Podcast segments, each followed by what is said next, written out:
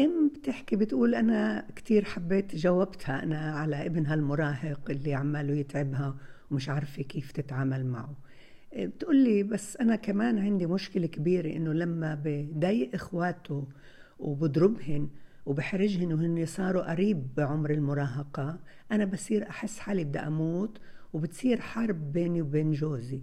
كيف اعمل؟ شو اعمل؟ انا حابه اسمع منك طريقه كيف اعمل. أنا بدي إياكي تعرفي إنه بما إنه البنات كمان صاروا بسن بدهن قريبين من المراهقة، هدول الأولاد بدهن أم واعية بتعرف، وإنتي أنا كيف حسستك من طريقتك إنك إنتي بدك تعرفي. هذا الصبي اللي إنتي قاعدة بتكوني هالقد بدك تحسي حالك بدك تموتي وأبوه بتصيري حرب إنت وياه، بحتاج لنموذج. أنا واضح إلي إنه الأبو فاهم الولد، الأبو بده يتعاطف مع الولد وبده إنه الولد يتطور بشخصية سوية، بس طبعاً أنا وياكي والأبو بدناش إنه يتطور بشخصية سوية وسعيدة على حساب إخواته. فشو الحل؟ الحل وأهون إشي بهذا العمر إنه لما بنقعد بالجلسة الفردية، وإحنا حكينا هديك المرة، قعدنا بالجلسة الفردية وحكينا كيف نتعامل إحنا وياه لحتى إنه هو يتجاوب، بإنه أول إشي أنا أمدح سلوكه المستحب وأقول له قديش أنا لازم أتغير، أنا معجبة فيك بواحد 2 3. والمدح يكون بكل أنواع السلوك اللي تابع للعقل إذا كانه بتميز، للعاطفة يعني عنده هواية، عنده موهبة، بحب يتطوع، وبنفس الوقت كمان الحركة الجسمانية، الأنشطة الجسمانية. هذا بدي إياه يصير يعرف إني أنا شايفة كل هالتميز اللي عنده. الآن قصة إخواته أنتي أهم إشي إنك ما تاخدي موقف وأنتي تقرري. هذا جيل اللي صار فيه ابنك بفهم بالمنطق. أنا بعد ما أمدحه وبعد ما أنا أفرجيه وأعرض له قديش أنا مركزة على سلوكه المستحب، بدي إياه يفهم أنا وياه شو بتطلب مني أعمل لما أنتي بتتصرف تصرفات اللي فيها أنا بصير حاسة حالي بدي أموت لما إخواتك أنت بتحرجهن. اقترح علي. أنا بديش أنا اللي أقترح، بديش أنا اللي أبادر، بديش أنا اللي أضايقك. أنا بدي إياك أنت تقولي شو بدك تعمل لما بتطلع عن الاتفاق. إحنا بالاتفاق تبعنا أنت بتاخد اللي تستحقه، وأنا بعاملك بإني أنا أنتبه لأنك أنت إيجابي وأنت قاعد تتصرف بواحد 2 3 سلوكيات مستحبة من 3 جوانب. مهم 3 جوانب إلي إنك أنت تفرجيه إنك مركزي، وسجليهن إذا بتنسي كتبيهن على ورقة حتى إنك تقولي له ياهن، لأنه كلنا منحب إنه اللي عايش معنا اللي بالبيئة الاجتماعية ينتبهوا لسلوكنا المستحب ومش ينتقدوا سلوكنا غير المستحب.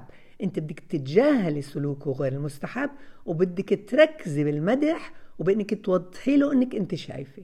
بقترح عليكي انا ما باخدش مصروف مثلا، ما بعرف هو شو اللي بيجي عباله، انا مش لازم اكون مع اصحابي باليوم اللي فيه احتفاليات. انا هو بقترح، هو بيعرف وجعه، إذا بده يحرم حاله هو بيعرف كيف يحرم حاله. طيب وهل أنا لما أخذ أنت أخذت هذا القرار أنا أتدخل، ولا أنت لحالك بتنتبه وبتفرجيني إنك أنت متفق معاي؟ كتير بدي إياه يعرف إنك أنت محترمي شخصيته، محترمتيه، وحابة إنك تتعاوني معه، مش أنت سلطة وأنت شرطي، هو الشرطي. وهنا إحنا بنربي أولادنا على إنه يصيروا هن عندهن تقديرهن الذاتي، وهن يعرفوا كيف يضبطوا رغباتهن، يضبطوا مؤهراتهن لأخواتهن، يضبطوا مدة الإيد، هن مش أنا مش إحنا. وهيك بالتربية هاي أنت بتكوني ديمقراطية وبنفس الوقت قاسية. ليه قاسية؟ لأنك عم بتسلميه المهام، يصير هو تحت السيطرة مع ذاته، مش أنت السيطرة هو. وهيك بالاتفاق. وطبعا إذا أخل بالاتفاق بهدوئك بتقعدي كمان مرة بجلسة فردية وتقولي له أنا ما قدرتش أتدخل لأني بديش أحرجك. انت اعطيتني اقتراحات بالاتفاق، وانا بدي اني انا اوافق معك وانت تكون قد المسؤولية يوم ورا يوم. هذا بده تعويد وتدريب والثبات. ممنوع تطلعي عن أعصابك، ممنوع تصرخي، ممنوع تقولي أنا عصبية.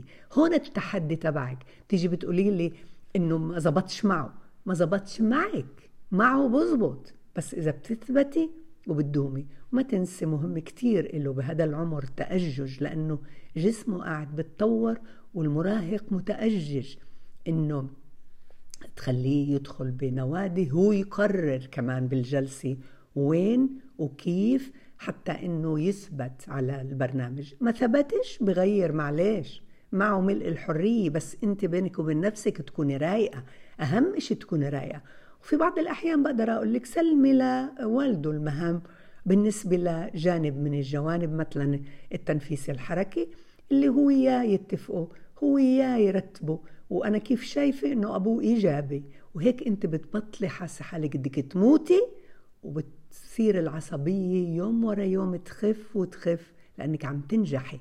وانت العصبية بتزيد لما انت بتفشلي. ممنوع تخلي حالك تفشلي، اثبتي وداومي.